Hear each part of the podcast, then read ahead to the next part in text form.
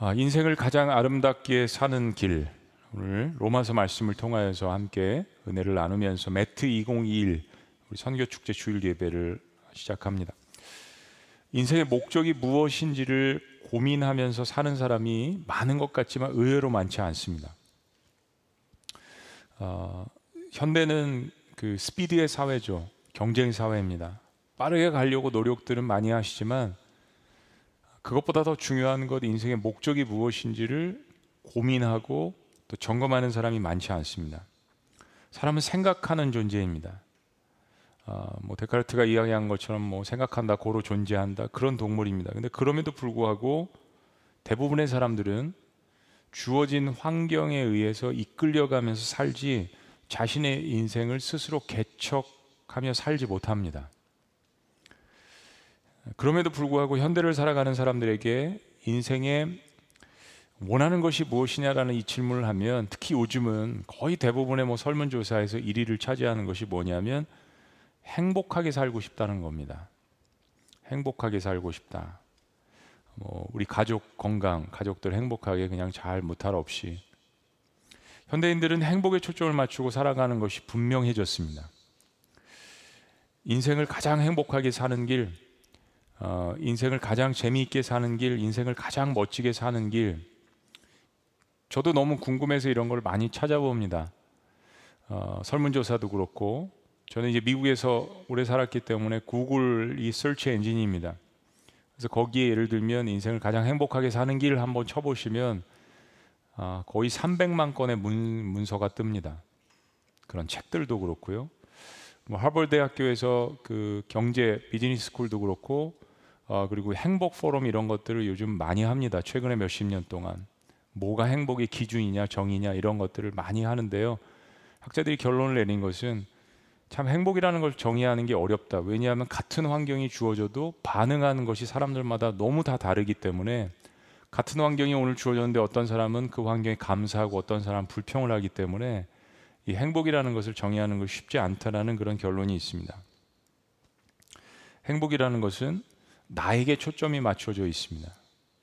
굉장히 주관적인 거죠.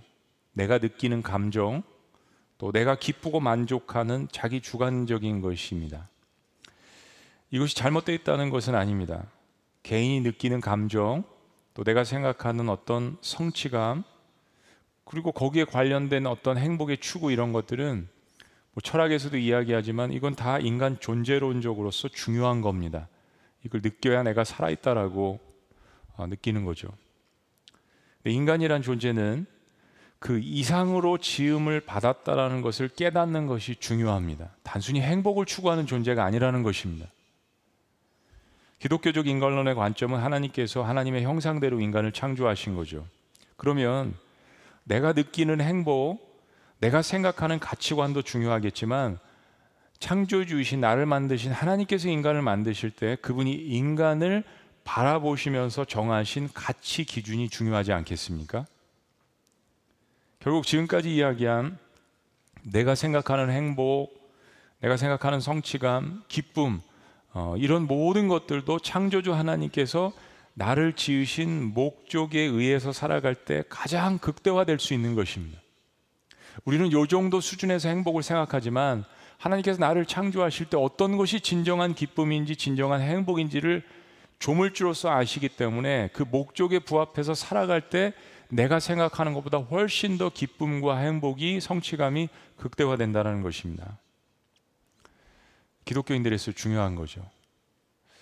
참으로 요즘 세상을 보면 행복을 느낄 만한 좋은 소식들이 별로 없는 것 같습니다. 뉴스라는 말은 우리 주변에 일어나는 소식을 전하는 것인데 요즘처럼 뉴스를 많이 보는 세대도 없죠. 그런데 그 소식에는 거의 대부분이 좋은 소식이 없습니다. 각처에서 뭐 지근, 지진과 기근과 홍수와 폭설과 테러와 전쟁과 폭력과 요즘 뭐 전염병에 관한 뉴스가 거의 전 세계 나라에서 대세를 이룹니다. 마태복음 24장의 그런 현상들이 전 세계적으로 광범위하게 일어나는 것 같습니다. 그 어디에도 좋은 소식들이 뉴스의 주 메뉴로 결코 등장하지 않습니다. 날씨가 좋아지면 그게 굿뉴스죠. 그 외에는 없어요. 세상의 뉴스를 보면 인간이 살아가는 이 세상 어디에도 소망이 없다라는 사실을 여실히 우리에게 보여줍니다. 그래서 뉴스를 보면 야, 인간은 이렇게 죄인일 수밖에 없구나라는 사실을 저절로 깨달아 갑니다. 이것도 복음의 한 방편이죠. 그래서 사람들은 필사적으로 세상 가운데 소망을 찾고 있습니다. 이걸 뉴스를 통해서 우리 기독교인들은 영적으로 깨닫는 것입니다. 사람들이 울부짖고 있구나. 어떻게 하면 인생을 인간으로서 가장 성공적으로 살아갈 수 있을까? 어떻게 하면 가장 행복하게 살 수 있을까? 이게 인간들의 주안점인데, 근데 세상을 보면 더 행복해지지 않습니다. 오히려 전에가 더 행복했던 것 같아요. 전에가 더 정이 많았던 것 같습니다. 어떻게 하면 인생을 가장 멋지게 살 수 있을까? 자, 이런 고민들을 어느 시대보다도 현대인들은 더 많이 하고 있는데 바로 성경은 우리의 질문에 가장 최고의 답변을 전해줍니다. 오늘 인생을 가장 아름답게 사는 법 로마서 오늘 본문 말씀을 중심으로 세 가지의 은혜를 함께 나눠보기를 원합니다. 첫째, 인생을 가장 아름답게 사는 법, 내 인생의 주인을 발견하고 구원을 받는 일입니다. 내 인생의 주인이 누구인지를 발견하는 것입니다. 사람은 어느 순간 인생의 주인이 내가 아니라는 것을 발견하게 됩니다. 우리 아이들이 자랄 때 어, 사실은 아빠가 힘이 제일 세고 엄마가 제일 똑똑하다라고 아이들은 생각하는 시기가 분명히 있습니다. 그리고 잠에서 깨어나는 시기가 있죠. 우리 인간도 마찬가지로 인생의 주인이 내가 아닌 것을 스스로 깨닫는 순간이 옵니다. 그걸 언제 가장 절실히 깨닫느냐 하면 가장 극한 고난을 만났을 때입니다. 한계 상황에 인간이 다다랐을 때 그때 내가 내 인생의 주인이 아닌 것을 깨닫습니다. 그러면 인간은 본능적으로 무엇을 붙들기를 원합니다. 내가 내 인생의 주인이 아니라는 사실을 통해서 나의 인생을 주관하시는 분이 누가 있겠다라는 적어도 창조주에 대한 생각을 하는 것이 또한 인간의 본능입니다. 행복을 추구하는 것도 인간의 본능이지만 극한 상황에서 내가 주인이 아니라는 것을 깨닫는 것도 인간의 본능입니다. 그런데 이것이 인생을 갈라놓습니다. 아주 각한, 아주 극한 그 인생의 한계 속에서 창조주를 생각할 수 있도록 하나님께서 설계를 하셨는데 그 순간에 창조주를 선택하거나 선택하지 않는 것에 의해서 인생은 갈림길에 서 있습니다. 성경은 분명하게 하나님께서 그분의 형상대로 인간을 창조하셨다는 이야기를 해줍니다. 그렇습니다. 하나님 인간을 창조하셨습니다. 그리고 인간이 느낄 수 있는 가장 그 기쁜 행복을 극대화할 수 있도록 하나님은 인간과 가장 친밀한 관계를 맺으셨습니다. 그러나 인간은 자기 생각에 이게 더 행복일 거야. 내가 갖고 있는 행복을 더 극대화시켜야지라고 자기 스스로 결정해서 하나님과 같이 되고자 하는 교만한 마음으로 하나님과의 관계를 깨뜨려 버렸습니다. 그리고 인간의 죄로 말미암아서 하나님과의 친밀한 관계가 깨어지고 인간은 하나님을 두려워하게 되고 인간끼리는 서로 증오하고 미워하게 되었습니다. 현재 지구상에서 인류가 겪고 있는 수많은 좋지 않은 소식들의 원인은 바로 우리 인간의 이런 죄에서 탐욕에서 나온 결과들입니다. 그런데 하나님은 인간 스스로가 이렇게 불순종했음에도 불구하고 죄로 인해서 스스로가 타락하고 멸망하는 것을 그냥 내어버려 두지 않으셨습니다. 하나님은 인간이 죄를 용서 안 받고 하나님과의 관계를 다시 회복하고 치유받을 수 있는 그 대안을 제시해 주셨습니다. 바로 하나님의 형상이신 그분의 근본이신 가장 거룩하신 하나님이 사랑하시는 그 아들을 인간의 육신의 몸을 입고 이 땅에 우리 가운데 내어 주셔서 우리를 대신해서 우리의 허물과 죄를 대신 짊어지고 십자가에 돌아가실 수 있도록 하신 것입니다. 우리의 모든 죄를 용서하고자 하신 이 하나님의 계획, 하나님의 아들이 이 땅에 오심으로 말미암아서 인류에게 영향을 아, 미치게 되신 것입니다.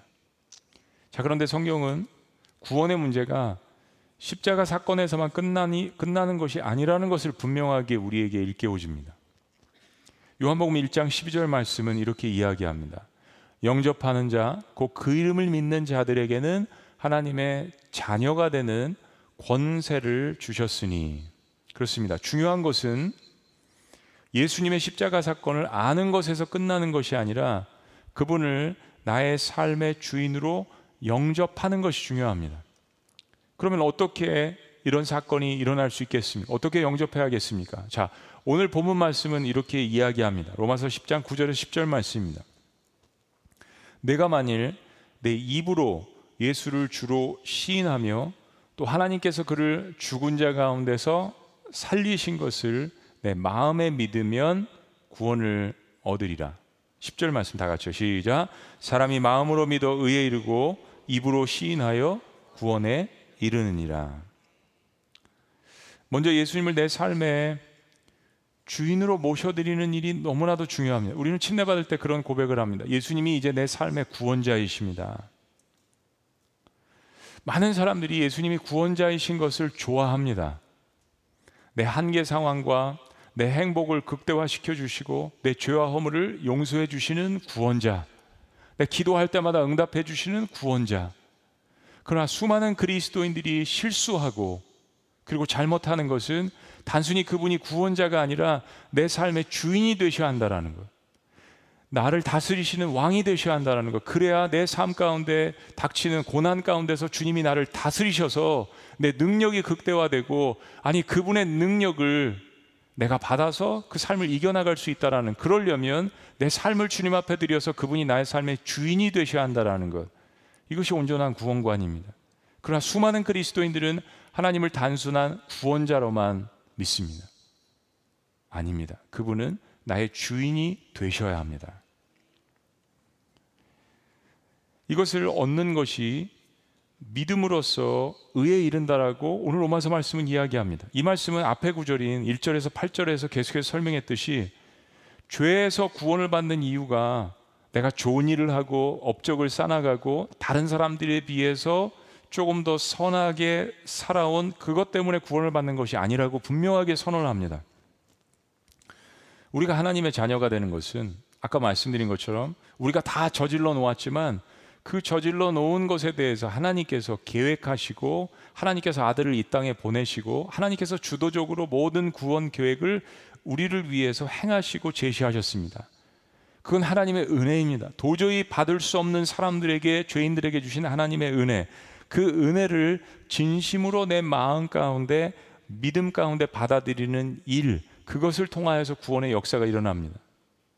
즉 구절 말씀처럼 하나님께서 예수님을 이 땅에 보내셨고 그 아들을 나를 위해서 십자가에 대신 죽게 하셨고 단순히 죽게 하셨을 뿐만 아니라 또한 나를 살리시고 치료하시기 위해서 그분이 상징적으로 십자가에서 나를 위해서 부활하게 하셨다라는 이 역사적인 사실을 입으로 시인하고 마음 가운데 믿는 것을 통하여서 하나님께서 내 삶 가운데 역사를 시작하신다는 이야기입니다. 그리고 물론 이 고백 가운데서 하나님 저는 부족합니다. 저는 허물이 많은 사람입니다. 저는 죄인으로서 살아갈 수밖에 없었던 존재입니다. 저의 허물과 죄를 주님 용서해 주시겠습니까? 라는 이 고백이 절대적으로 필요합니다.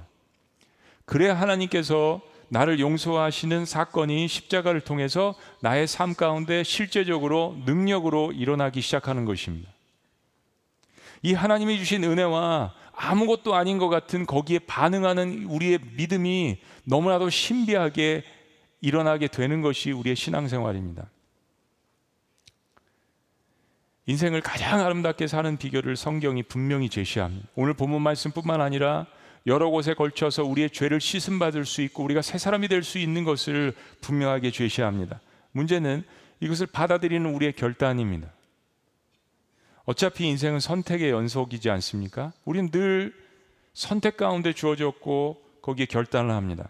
오늘 여러분들 가운데서 교회를 출석은 하시지만 예배를 드리시지만 그러나 종교적인 삶에서 벗어나고 싶은 분들 아직 한 번도 예수님을 내 삶의 구원자요 그리고 주인으로 모셔보지 않은 분들은 인생 최고의 가장 아름다운 결정을 오늘 하시기를 주의 이름으로 축복합니다. 예수님을 주인으로 모시는 일은 인생 가운데 가장 아름답고 축복된 일입니다. 주저하지 마시고 나를 위해서 나의 모든 것을 위해서 십자가에 돌아가셨다가 또한 나를 위해서 부활하신 그분 앞에 여러분 인생을 맡겨 보시기를 주의 이름으로 축원합니다. 하나님께서 책임져 주실 것입니다. 자, 두 번째 인생을 가장 아름답게 사는 비결은요. 주님께서 주신 그 구원의 영생의 특권을 누리는 일입니다. 누리는 일. 여러분 예수님을 삶의 주인으로 모시면서 나에게 일어났던 가장 놀라운 특권이 무엇이셨어요? 무엇이 가장 기쁘셨어요? 뭐 여러 가지로 여러분 상황에 따라서 좀 더 크게 보였던 것을 답변하실 수 있겠습니다. 죄가 용서함 받은 거, 참 전에 없었던 기쁨이 넘치는 거. 저 같은 경우는 저의 신분이 바뀌었다라는 데 대해서 큰 감격과 기쁨을 누렸습니다. 내가 더 이상 열등감을 가질 필요도 없고 우월감을 가질 필요도 없고 내가 죄의 노예로 살아갈 필요도 없고 여전히 허물과 죄 가운데 있을 수 있지만 그런 하나님께서 나를 위해서 선포해 주신 그것 구원 너는 이제 더 이상 죄의 노예의 자녀가 아니라 나의 아들, 나의 딸, 나의 자녀라고 선포해 주신 이 하나님의 선언 때문에 저의 신분이 바뀌었다는 것 때문에 너무나도 기뻤습니다. 더 이상 죽음을 향해서 가는 인생이 아니라 우리 모두가 흙으로 돌아갈 인생이지만 예수 그리스도의 피값을 통하여서 다시 부활할 수 있다라는 그 존재. 근데 많은 사람들이 때로는 나의 신분이 이렇게 바뀌었다는 이 사실을 느끼지 못하고 이 감격과 기쁨을 잃어버릴 때가 있습니다. 그럴 때 여러분이 이 가정을 한번 생각해 보시죠. 만약에 오늘 밤에 여러분의 생명이 마감을 하신다면 여러분 어디서 있게 되실 것 같으세요? 죽음에 대한 준비는 오늘 하루를 살아가는 데 있어서 너무나도 중요합니다. 이것만큼 중요한 게 없습니다. 죽음에 대한 준비는 시니어가 하시는 것이 아닙니다. 인생의 가장 황금기 해야 되는 것이 죽음에 대한 준비입니다. 그래야 오늘 하루를 값어치 있게 살아갈 수 있습니다. 성경은 우리 모든 인간의 죽음 이후에 인간은 다른 두 장소에서 부활한다라고 이야기합니다. 하나는 천국이고 하나는 지옥입니다. 모든 인간은 악인이나 선이나 다 부활합니다. 그러나 부활한 장소가 다르다라고 성경 분명하게 이야기합니다. 지옥은 하나님의 은혜가 미치지 않고 하나님의 은혜가 끼치지 않는 영원한 형벌의 장소이고요. 반대로 천국은 하나님의 은혜가 영원히 다스려지는 장소입니다. 오늘 본문은 예수님을 믿는 특권에 대해서 우리에게 이렇게 선포합니다. 11절 말씀입니다. 우리 다 같이 봉독하십니다. 시작. 성경에 이르되 누구든지 그를 믿는 자는 부끄러움을 당하지 아니하리라 하니 부끄러움. 여기서의 부끄러움이 무엇일까요? 여기서의 부끄러움은 우리가 인생을 산 다음에 모든 인생들이 아까 말씀드린 것처럼 받는 그 심판, 백보자 심판 앞에 우리가 다 서는 것입니다. 그 인생의 끝에 받게 되는 심판의 때에 선악의 결과로 받게 되는 부끄러움입니다. 그런데 왜 누구든지 주님의 이름을 부르는 자, 주님을 믿는 자들은 부끄러움을 당하지 않는다라고 이야기합니까? 아까 말씀드린 것처럼 거룩하신 하나님, 하나님의 본체이신 그 아들의 거룩한 피가 우리의 허물과 죄를 뒤덮고 있기 때문입니다.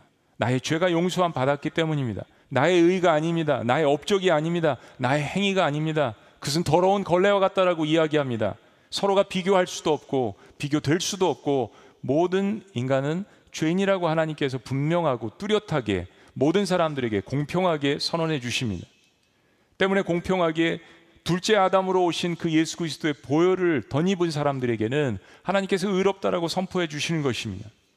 아담과 하와가 교만해져서 죄를 지은 이후에 가장 먼저 가졌던 것은 부끄러움이었습니다. 죄를 지은 두려움이었습니다. 그러나 죄를 한 번, 두 번, 세 번 계속해서 짓게 되면 양심이 작용하지 않습니다. 양심은 하나님께서 우리에게 주신 선물입니다. 근데 이 양심이 작용하지 않고 양심이 화인을 맞은 것처럼 처음에는 죄의 습성은 어두운 곳에서 보이지 않는 곳에서 짓는 것입니다. 그러나 여러분 지금 시대를 보세요. 지금이 마지막 때라고 말할 수 있는 것은 수많은 죄가 더 이상 은밀한 곳에서 행해지지 않고 공공연하게 공개적으로 자랑스럽게 행해지고 있지 않습니까? 이렇게 결혼해도 되는 것이라고 이야기하고 이런 성도 있다라고 이야기하고 공공연하게 자랑스럽게 그렇게 죄들이 행해지고 가르쳐지고 있습니다. 근데 성경은 이런 모든 일 이후에 반드시 하나님의 심판이 있다라고 경고합니다. 심판의 메시지처럼 우리에게 경각심을 주고 우리를 살리는 것은 없습니다. 사랑의 메아리입니다.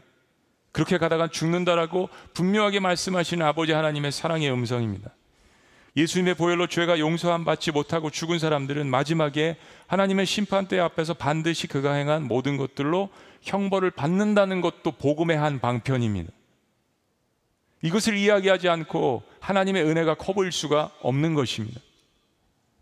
자, 그런데 놀라운 축복은 성경은 예수님을 주인으로 모시는 사람들은 이런 부끄러운 심판을 당하지 않는다라고 우리에게 선언해 주시는 것입니다. 자, 그리고 또 한 가지. 오늘 여러분들 이 사실을 다시 한번 기억하시길 바랍니다. 예수님 믿는 것은 이 땅에서 더 큰 어려움을 당할 수 있는 일입니다. 예수님 믿으시면 좀 전에 예수님 영접하신 분들도 후회하지 마세요. 예수님 믿으셨기 때문에 일이 더 꼬일 수 있고 일이 잘안 풀릴 수 있습니다. 핍박이 더 가중될 수도 있습니다. 성경은 내가 예수님을 믿는 것 때문에 오히려 핍박을 받고 사회에서 왕따를 당하고 수치를 당하고 모욕을 당할 수 있다라고 아니 그런다라고 이제 앞으로 예수님의 사역을 감당할 제자들에게 말씀하셨습니다. 너희가 나에게 속한 거로 세상이 너희를 미워할 것이다. 예수님께 속한 사람들은 그런 핍박과 어려움이 있다라고 분명하게 성경은 선포합니다. 오픈도어 선교에 의하면 전 세계 그리스도인들 가운데에서 이런 핍박에 놓여져 있는 그리스도인들이 무려 1억 3천만 명이라고 이야기합니다. 아무것도 아니고 딱 한 가지 예수님을 믿는다라는 것 때문에 손실을 보고 핍박을 받고 죽음에 놓여져 있는 그리스도인들 가장 극심한 핍박에 놓여져 있는 그리스도인들 1억 3천만 명이에요. 1억 3천만 명은 예수님 믿는다는 사실 때문에 세상적인 기준에서 보면 부끄러움을 당합니다. 수치를 당합니다. 치욕을 받습니다. 반대로 이야기하면 그들이 예수님을 주인으로 모신 것을 포기한다면 그런 부끄러움과 핍박을 면할 수 있다는 이야기죠. 그럼 다시 뒤집어서 생각한다면 그들이 그런 핍박에도 불구하고 예수님 믿는 것을 포기하지 않는 것은 그 환란과 핍박과는 비교할 수 없는 그 엄청난 능력과 구원의 축복과 그 영광을 그들이 맛보고 그리고 지금도 맛보고 앞으로도 경험할 것임에 그들은 포기하지 않는다는 이야기입니다. 여러분 세상에서 인생을 가장 행복하고 아름답게 살 수 있는 사람이 누구라고 생각하세요? 이거 역시 여러 가지 답변이 나올 수 있죠. 그러나 오늘 말씀해 준 기준으로 본다면 환란과 핍박과 어려움이 없는 삶이 아니라 죽음이 두렵지 않은 사람입니다. 내일이 준비되어 있는 사람입니다. 내일 어떤 일이 펼쳐질지를 분명히 알고 있는 사람입니다. 죽음이 두렵지 않기 때문에 늘 사람과 상황에 끌려다니지 않고 자신이 옳다라고 생각하는 일에 전 인생을 투자할 수 있는 인생입니다. 저는 이 사람들이 어떤 그룹에 속한 사람들이 아니라 그리스도인들이어야 한다라고 생각합니다. 지금은 예수님 믿는 것 때문에 핍박을 받고 예수님처럼 살려고 해서 손해를 보고 예수님 사랑하는 것 때문에 부끄러움을 당할 수 있지만 그런 짧은 인생의 순간들이 다 지나간 후에 모든 것이 평가받는 그 시간에 다시 한번 모든 것이 대역전으로 펼쳐질 것입니다. 하나님의 백성들은 부끄러움을 당하는 것이 아니라 반대로 엄청난 칭찬과 영광과 존귀 바로, 바로 베드로가 보았던 예수 그리스도에게 쓰여질 그 영광과 칭찬과 존귀를 바로 나그네 되었던 하나님의 백성들에게 쓰여 주신다라고 약속하신 것을 주장했습니다. 오늘 본문 말씀 그런 의미에서 11절을 다시 보십니다. 성경에 이르되 누구든지 그를 믿는 자는 부끄러움을 당하지 아니하리라. 세상에서는 잘 나갔는데 세상에서는 칭찬을 받았는데 마지막 때에 부끄러움을 당하시겠습니까? 영혼 속에서 부끄러움을 당하시겠습니까? 아니면 예수 그리스도를 자랑하고 사랑하다가 치욕도 받고 능욕도 받았는데 마지막 때 그리고 영혼으로 이루어지는 속에서 부끄러움을 당하지 않는 칭찬과 영광을 받는 그런 인생이 되시겠습니까? 사실 인생은 짧습니다. 짧은 인생 가운데 예수님을 주님으로 모시고 산 것 때문에 죽음 이후에 영원으로 이어지는 그곳에서 특권을 얻는 일, 그것을 선택하는 것은 가장 지혜로운 일입니다. 그런데 이런 특권을 누리는데 하나님께서 차별하시지 않는다고 이야기합니다. 놀라운 일입니다. 12절 말씀 다 같이 읽습니다. 시작. 유대인이나 헬라인이나 차별이 없습니다. 한 분이신 주께서 모든 사람의 주가 되사 그를 부르는 모든 사람에게 부유하시도다. 여기서 말씀하는 부유하다 헬라의 의미는 조금도 부족함이 없다라는 것입니다. 사실 우리가 핍박도 있고 어려움도 있다고 말씀을 드렸지만 다가올 저 천국에서 받을 그 영광의 맛을 이 땅에서 보지 않습니까? 우리가 천국에서만 그 기쁨을 누리는 것이 아니지 않습니까? 그것에 조금도 부족함이 없는 그 부유의 하나님께서 우리를 채우신다라고 그리고 이것을 채우실 때 차별하지 아니하신다라고 이야기하십니다. 그가 누구든 주의 이름을 부르는 자들은 차별하지 않으신다고 이야기하십니다. 그 차별은 내가 주님을 선택하지 않기 때문에 받는 것이지 하나님은 아무도 차별하지 않으십니다. 예수님을 자신의 삶의 주인으로 모시는 사람이라면 그가 어떤 사람이라도 어떤 인종이라도 어떤 환경 가운데 있었다 할지라도 주님이 주시는 이러한 영적인 부요함과 담대함과 영광과 능력을 누리시기를 주의 이름으로 축원합니다. 때문에 13절 말씀에 누구든지 주의 이름을 부르는 자는 구원을 받으리라는 성경의 말씀은 우리 믿는 자들에게 가장 큰 특권입니다. 여러분 하나님의 자녀시라면 누리셔야 합니다. 부르짖으셔야 합니다. 받으셔야 합니다. 사랑하는 여러분, 오늘 밤에 주님이 우리의 인생을 걷어 가신다면 그 죽음에 대해서 준비되어 있으십니까? 마지막 세 번째, 인생을 가장 아름답게 사는 비결은 무엇입니까? 하나님이 보내신 그 아들을 사랑하고 자랑하는 일입니다. 사람은 자기가 가장 즐거워하고 좋아하고 어, 확신 있는 일을 자랑하게 되어 있습니다. 아내를 사랑하고 남편을 사랑하면 늘 자랑하게 되어 있습니다. 자녀들 사랑하면 늘 자랑하게 되어 있습니다. 다른 사람들이 팔불출이라고 해도 어쩔 수 없습니다. 이거 자랑하는데 박사학위가 필요 없습니다. 세미나도 필요 없습니다. 내가 좋아하면 자랑하는 것입니다. 돈에 관심이 있으면 비즈니스 이야기를 많이 하실 것입니다. 스포츠에 관심이 있으면 그 이야기를 많이 할 수밖에 없습니다. 그것은 나쁜 것이 아닙니다. 저도 관심사가 있습니다. 좋아하는 노래도 있고요, 음악도 있고요, 영화도 있고요, 산책로도 있고요. 여러분들도 그런 이야기를 같이 이야기하실 수 있습니다. 음식에 대해서도 이야기할 수 있고요. 하나님은 다 그런 거 누리라고 말씀하셨습니다. 근데 문제는 그것이 내 인생의 주가 된다면 그건 driven by 그것에 의해서 움직이는 사람입니다. 하나님은 그것은 원하시지 않습니다. 우리 예수님을 주님으로 모시고 살고 있는 사람들입니다. 내가 스포츠를 해서 건강 건강의 유익의 목적도 있지만 그것을 통해서 다른 사람과 대화하고 예수님을 소개할 수 있습니다. 하나님께서 비즈니스를 축복하시기를 원하는 것만 아니라 그것을 통해서 다른 사람들을 축복할 수 있는 통로가 될 수 있는 것입니다. 영혼에 대해서 관심이 있는 사람은 한 영혼을 주님께로 돌아오게 하는데 내 인생의 모든 것들을 걸고 투자하기를 원합니다. 왜냐하면 그 사람이 변하고 영혼이 변하는 데 대해서 엄청난 기쁨과 행복감을 누리기 때문입니다. 내가 그렇게 변화된 것을 경험했기 때문입니다. 사람이 인생 가운데 변화되는 것만큼 우리의 인생을 투자할 값어치가 있는 것은 없습니다. 그런 면에서 내 입으로 예수님을 내 삶의 주인이라고 고백했다면 그렇게 했다면서 다른 사람에게 그분을 자랑하지 않는 것은 새빨간 거짓말입니다. 그럴 수는 없습니다. 현재 지구상에는 78억 명의 인구가 존재합니다. 이 중에 기독교 인구가 천주교와 개신교 등을 합쳐서 약 26억, 6억 명으로 그렇게 추정이 됩니다. 이슬람 인구가 약 20억으로 추정이 되고 이슬람은 빠른 시간 에 기독교 인구를 앞줄이려고 10년, 20년 전부터 전략적으로 계획을 세우고 있습니다. 힌두교인은 10억 정도로 추정이 됩니다. 그런데 문제는 현재 지구상에 예수님에 대해서 단 한 번도 들어보지 못한 사람들이 존재한다는 것입니다. Unreached, Unengaged Group People, UUPG라는 그러한 선교학적인 단어가 있습니다. 미전도 종족. 교회가 없고 요한복음이나 우리 한반도에 처음에 복음이 들어왔을 때 쪽복음이라고 요한복음이나 로마서나 이런 것들이 그들의 언어로 번역이 되지 않았고 단 한 사람도 들어가서 복음을 전해지 않은 미 남침내교 해외 선교부에서 2018년 통계에 의하면 현재 미전도 종족의 수를 3,800개 정도로 봅니다. 선교 단체마다 학자들마다 조금씩 다릅니다.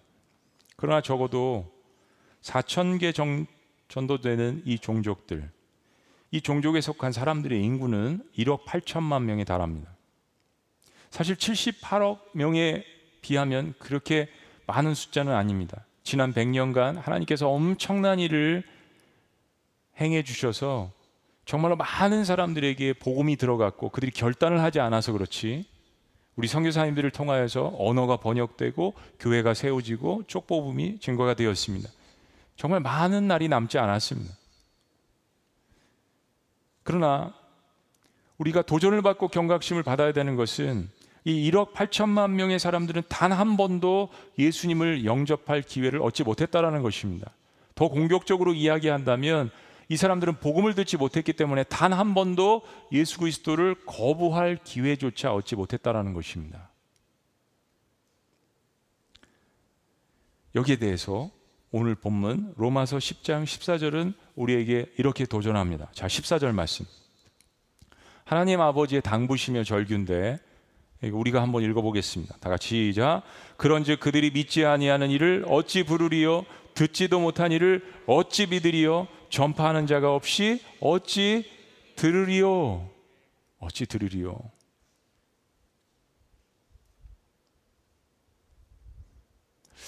아까 예배 시간에 나가시면서 제가 울컥했습니다. 어느 한 또 부부가 오시더니 어, 이렇게 앞을 잘 찾지 못하세요. 목사님 제 손을 목사님 저 시각 장애인입니다. 한 가지 목사님께 감사하다는 말씀 드리고 싶어요. 그래서 뭐예요? 그랬더니 목사님 찬양하면서 가사 불러주셔서 너무 좋아요. 그러면서 눈물을 흘리셨습니다. 여러분, 우리에게는 아무것도 아닌 것 같은 게 어떤 사람들에게는 은혜로 다가갑니다. 보세요. 똑같은 상황. 목사님은 자막에 다 나와 있는데 가사를 굳이 라고 하는 사람들이 있는 반면에 어떤 분들은 눈물을 흘리시면서 목사님, 제가 볼 수 없는 자막 가사를 불러주셔서 감사합니다. 보세요. 선택이 다릅니다. 전파하는 자가 없이 어찌 들으리요? 누군가는 외치면 듣게 되어 있습니다. 선택은 그 사람의 몫이죠. 지구상의 어떤 사람들은 그들에게 예수님을 전하는 사람이 없기 때문에 예수님을 주라고 부를 수도 없고 거부할 수도 없습니다. 예수님께서 죽음에서 부활하셨습니다. 그리고 제자들에게 500의 문도에게 40일 정도 보이시고 아버지께로 돌아가시기 전에 우리에게 마지막 명령을 주셨습니다. 우린 그것을 지상 대명령이라고 이야기합니다. 마태복음 28장 그리고 사도행전 1장 8절 말씀. The Great Commission. 그리고 예수님께서는 우리에게 가장 큰 계명을 주셨습니다. The greatest commandment. 이 두 가지가 우리의 신앙의 축이죠. 그런데 지상 대명령 마태복음 28장 말씀과 사도행전 1장 8절 말씀을 현대적인 언어로 두 가지를 합쳐서 여러분의 말씀드리면 이런 내용입니다.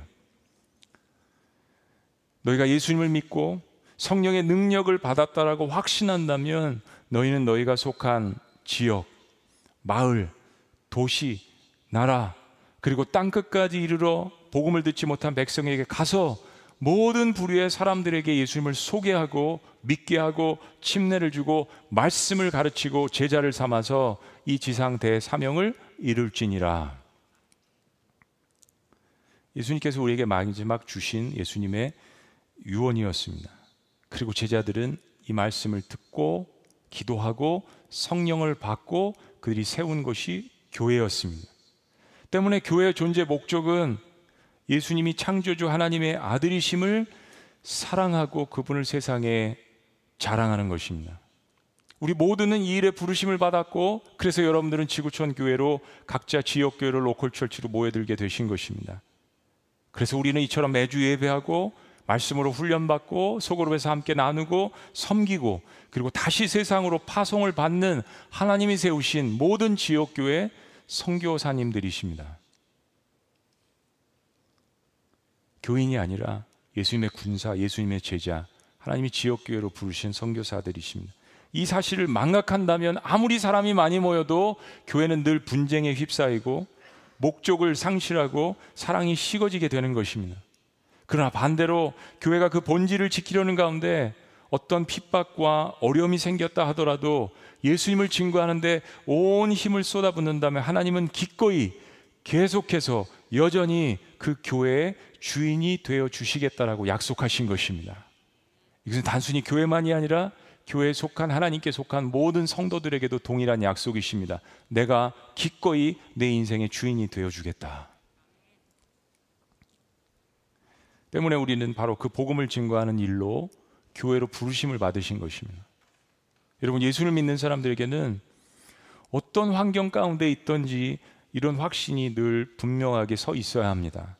그리스도인들에게 있어서 하나님이 가장 기뻐하시는 일은 그분이 보내신 그 아들을 사랑하고 자랑하는 일입니다. 그것만큼 하나님께서 기뻐하시는 일이 없습니다. 이것 때문에 교회가 생긴 것이고 이것 때문에 교회에서 훈련받고 봉사하는 일입니다. 때문에 교회 모든 사역들은 여기에 초점을 맞춰져 있어야 합니다. Loving Jesus and sharing Jesus. 예수님을 사랑하고 그분을 자랑하는 것입니다.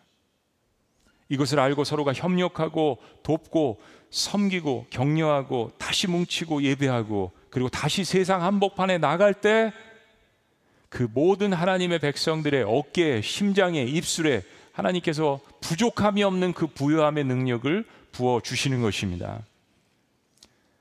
하나님이 나를 창조하셨기 때문에 하나님이 나를 기뻐하시는 일이 내가 가장 아름답게 사는 길입니다.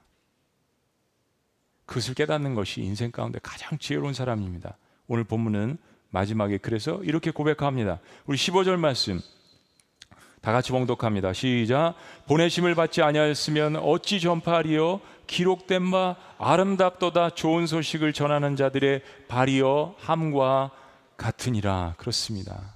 드디어 아름답도다 단어가 등장합니다. 여기까지 오기 위해서 사도 바울이 하나님의 말씀을 받아 설명했습니다. 하나님은 천지를 창조하시고 인간을 보시고 힘이 좋다, 가장 좋다라고 표현을 하셨습니다. 그러나 인간이 죄를 짓고 타락한 이후에 성경을 보세요. 하나님께서 우리에게 보기에 좋다라고 말씀하시는 표현이 많지 않습니다. 그런데 오늘 예수님의 피 묻은 그 복음의 소식을 그리고 그분을 사랑하고 자랑하는 전하는 자들의 그 발걸음을 아름답다라고 하십니다. 아름답도다. 미국에서 한 번은 이처럼 선교 축제 주의를 열었습니다. 그날 참 눈이 많이 왔습니다. 눈이 잘 오지 않는 지역인데 눈이 너무 많이 와서 어, 성도님들께서 교회를 오실 수 없는 환경임에도 불구하고 선교사님들 격려하기 위해서 어, 자리에 많이 참석을 하셨습니다. 참 마음에 감동이 있었습니다. 일주일간 하는데 한 수요일쯤 저의 마음 가운데 선교사님들이 그 어, 선교지에 계셨던 연수를 계산해 보고 싶은 마음이 들었습니다. 이런 것이었습니다. 중국 티베트 지역에서 17년을, 중국 이슬람 지역에서 4년을, 신장 위구르 지역에서, 서아프리카 지역에서 17년을, 우즈베크스탄에서 7년을, 일본에서 17년을, 그리고 또 일본에 계셨던 성교사님 조총련 동포들에게 8년을. 참 굉장히 힘들고 위험한 일이더라고요. 슬로바키아에서 동유럽 선교를 위해서 7년을 그리고 미얀마, 네팔 등 다양한 선교 지역에서 수년을. 그리고 참 제가 사랑하고 존경하는 성교사님 한 분은 베네수엘라에서 40년을 성교사님이 그 선교 주간에 80세 생신이셨습니다. 그래서 몰래 그것을 알고 저희들이 케이크를 준비해서 파티를 하는데 성교사님 사모님 두 분이 다 오시는 거예요. 단 한 번도 40년 동안 선교에서 생일 축하를 받으신 적이 없으셨대요. 그리고 지금 86세신데 아직도 선교의 열정을 불태우시면서 스페니쉬를 잘하시니까 쿠바에 가셔서 한인 3세 4세들을 선교하시는 그 선교사님의 열정, 이 선교사님들의 아, 발로 땅끝을 누빈 연수를 계산해 보니까 거의 120년이 되더라고요. 여러분 우리의 인생은 계수할 수 있습니다. 우리의 나이를 20년, 30년, 50년, 70년. 하나님께서 우리의 인생을 계수하시는 방법은 다를 수 있습니다. 그 발이 아름답도다. 섬기는 발. 복음을 증거하려고 돌아다녔던 발들. 그렇게 100년 넘게 10명 남짓의 선교사님들이 타지에서 복음을 증거했기 때문에 때론 미전도 종족이 이슬람이 한인 디아스포르들이 주님께 돌아오고 교회를 세울 수 있는 것입니다. 그리고 하나님 말씀하십니다. 아름답도다. 좋은 소식을 전하는 자들의 발걸음이요. 발이요. How beautiful are the feet of those who bring good news. 좋은 소식이라고 이야기하십니다. Bad news가 아니라 좋은 소식. 하나님이 얼마나 기쁘셨으면 이런 말씀을 하실까요? 이것은 로마서의 말씀이 아닙니다. 기록된 바 바로 이사야에서 구약에서부터 하나님께서 말씀하신 거 이사야서 52장 7절에 좋은 소식을 전하며 평화를 공표하며 복된 좋은 소식을 가져오며 구원을 공포하며 시온을 향하여 이르기를 내 하나님이 통치하신다. 하나님을 주인으로 모시고 그 다스림을 받는 사람 내 하나님이 통치하신다 하는 그의 산을 넘는 발이 어찌 그리 아름다운가.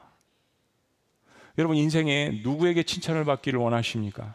누가 아름답다고 하는 그 이야기를 듣기를 원하십니까? 하나님께서 예수님의 복된 소식을 증거하느라 하나님의 아들을 자랑하느라 피곤하고 지친 그 발을 보시면서 아름답다라고 하십니다. 착하고 충성된 내 종들아 라고 기뻐하십니다.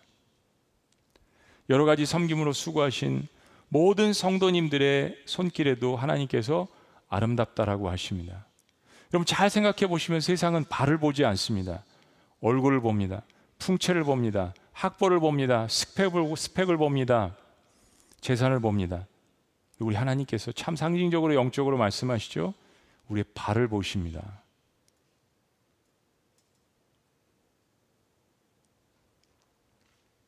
어찌 보면 예수님께서 이 모든 것들을 다 예상하셨겠죠. 그래서 잠시 후면 십자가에 돌아가실 거고 두려워서 예수님을 배반할 그 제자들을 불러다 놓고 먹이시고 축복하시고 그리고 그들의 발을 씻겨 주십니다. 이제 그들이 배반할 것이지만 다시 회개하고 돌아와서 그 예수님을 사랑하고 자랑할 것을 아셨음에 그들의 발을 주님께서 씻겨 주셨다는 것이 아닐까요? 아름답도다 좋은 소식을 전하는 자들의 발이요. 그렇습니다. 오늘 지구촌 교회가 그동안 섬기고 파송한 협력하는 우리 선교사님들 3, 400분을 다 이 자리에 초청하고 그 얼굴들을 우리가 다 볼 수는 없지만 우리 몇몇 선교사님들이 그들이 걸어왔던 길을 찬양했습니다. 예수의 길. 사실 오늘 이 찬양이 봉헌송입니다. 여러분 마음 가운데 이 찬양을 보시면서 기도도 하시고 여러분 자신을 헌신하는 시간을 가지셨으면 좋겠습니다. 우리 영상 잠시 보십니다.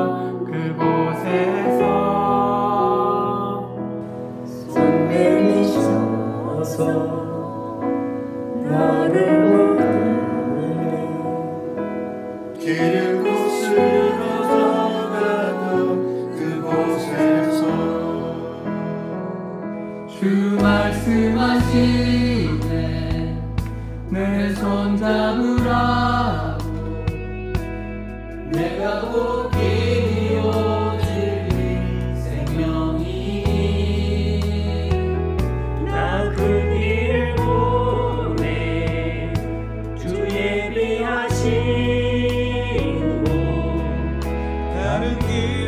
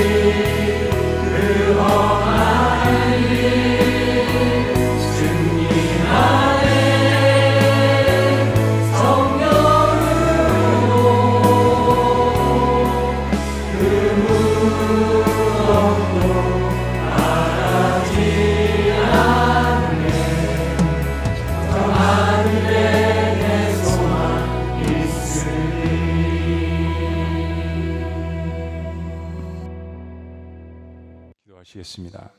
그렇습니다. 그 어떤 것도 바라지 않는 것, 왜냐하면 그곳에 소망이 있기 때문입니다. 인생을 가장 아름답게 사는 법, 수많은 사람들이 그 길을 찾고 찾고 노력합니다. 그러나 오늘 로마서 말씀은 우리에게 분명하게 선포하십니다. 인생의 주인을 발견하고 그분이 제시하신 구원을 받는 것입니다. 그리고 그분이 주신 영생의 특권을 누리는 것입니다. 그리고 무엇보다 그분을 안다면 깨달았다면 사랑하고 자랑하는 것입니다. 오늘 여러분의 발걸음을 어디를 향하고 계십니까? 여러분 지금 이 시간 고난 가운데 계실 수 있고요. 절망 가운데 있으실 수 있습니다. 그래서 예수님께서 여러분과 동행하시는 것입니다.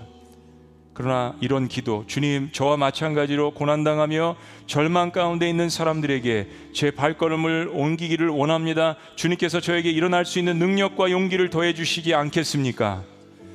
그리고 하나님께서 같은 인생이라도 그 발걸음을 더 아름답게 보시지 않겠습니까? 오늘 내가 복된 소식을 증거해야 할 미전도 종족이 누구인지 우리 주변에게도 가족에게도 이웃에게도 열려져 있습니다. 오늘 예수님을 증거할 수 있는 사람들을 땅 끝까지 보내야 합니다. 내가 가든지 보내든지 단기 선교 원신도 좋고 장기 원시 장, 선교 원신도 좋습니다. 오늘 여러분들에게 선교 원신 결심 카드를 드렸습니다. 오늘 기도하는 가운데서 여러분들이 작성하시고 그 자리에 놔두시면 우리 목회자들이 걷어서 함께 기도하고 여러분들 돕겠습니다. 오늘 영상으로 시청하시는 분께도 영상에 더보기란을 누르시면 결심 카드가 있습니다. 먼저 지구촌 교회 선교사로 헌신하는 난입니다. 파송 선교사로 헌신합니다. 하나님 제가 시니어 선교사로 헌신합니다. 하나님 제가 인턴 청년 선교사로 헌신해 선교사님을 돕겠습니다. 또 선교사님을 위한 중보기도에 헌신합니다. 하나님 저는 갈 수 없지만 중보기도에 헌신합니다. 또한 교회 전도 선교사에게 동참하고 싶습니다. 국내 전도부에서 섬기고 싶습니다. 해외 선교부 팀에서 팀으로 섬기겠습니다. 또한 우리 교회 국제부가 있습니다. 다문화 가정, 외국인 노동자 유학생 가정들을 하나님 제가 섬기겠습니다. 복지 선교부가 있습니다. 장애인 여러 가지로 힘든 환경 가운데 있는 분들을 하나님 제가 선교하는 마음으로 섬기겠습니다.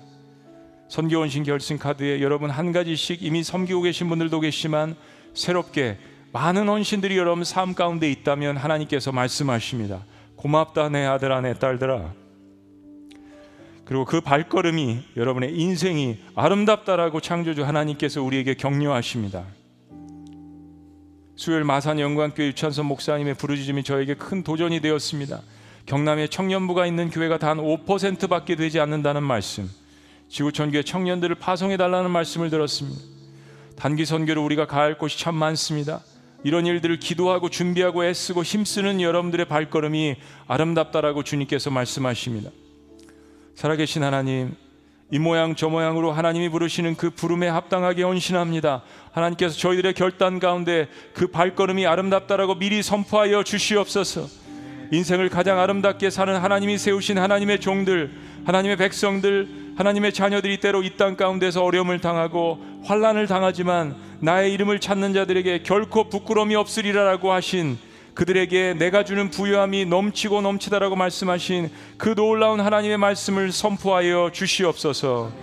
하나님 선교 지역을 누비면서 발걸음이 부르튼 선교사님들 그 모든 가족들을 주님께서 기억하시고 축복하여 주시옵소서.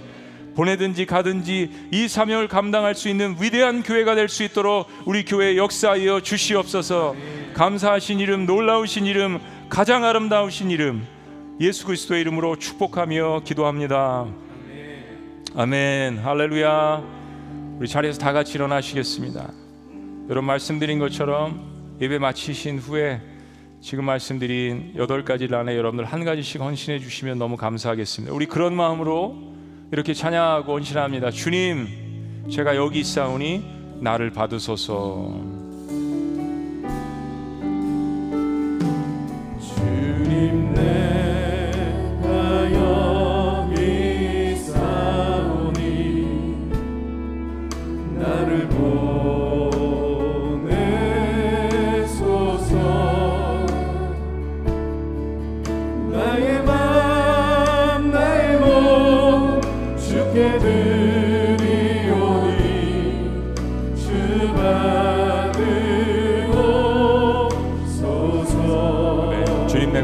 있사오니 우리 두 손 들고 할까요?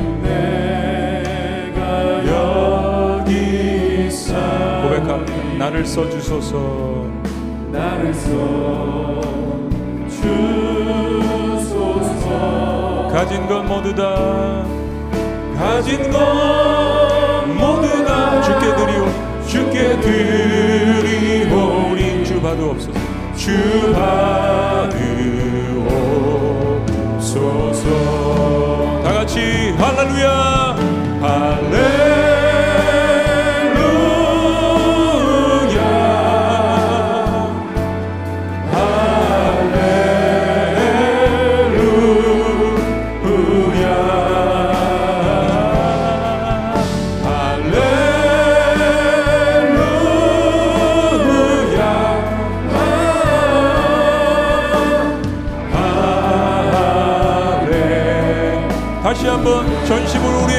하나님을 찬양합니다. 할렐루야.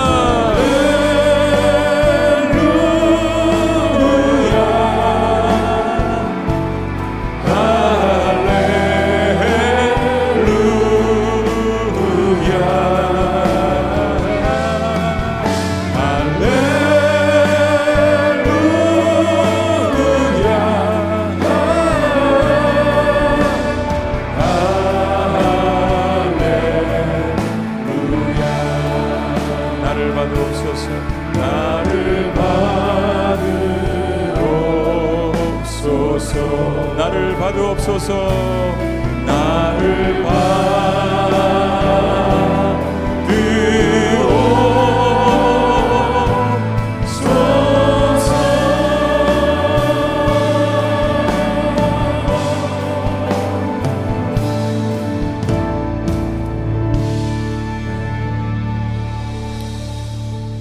아멘. 하나님 감사합니다. 저희들이 부정했던 입술과 부정했던 마음과 부정했던 발걸음을 여전히 부족한 가운데 있을지라도 예수님을 사랑하고 자랑하는데 우리 인생을 아름답게 사용할 수 있는 기회와 특권을 주신 것 너무나도 감사합니다.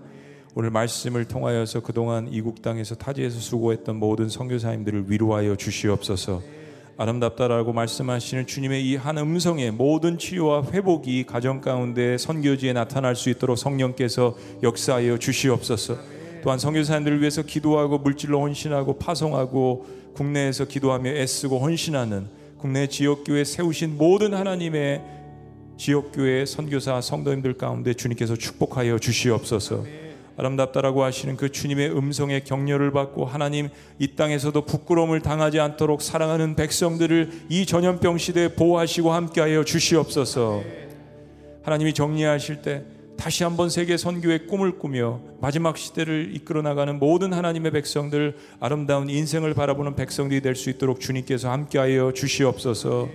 이제는 우리 주 예수 그리스도의 은혜와 하나님 아버지의 극진하신 사랑과 성령님의 감화 교통 역사하심이 인생을 아름답게 사는 비결이 무엇인지를 발견하며 다시 한번 진리의 말씀 가운데 일어서서 예수님을 사랑하고 예수님을 자랑하기를 원하는 하나님이 세우신 모든 이 땅의 선교사들 가운데 지금부터 영원토록 함께 하시기를 간절히 축원합나이다. 아멘.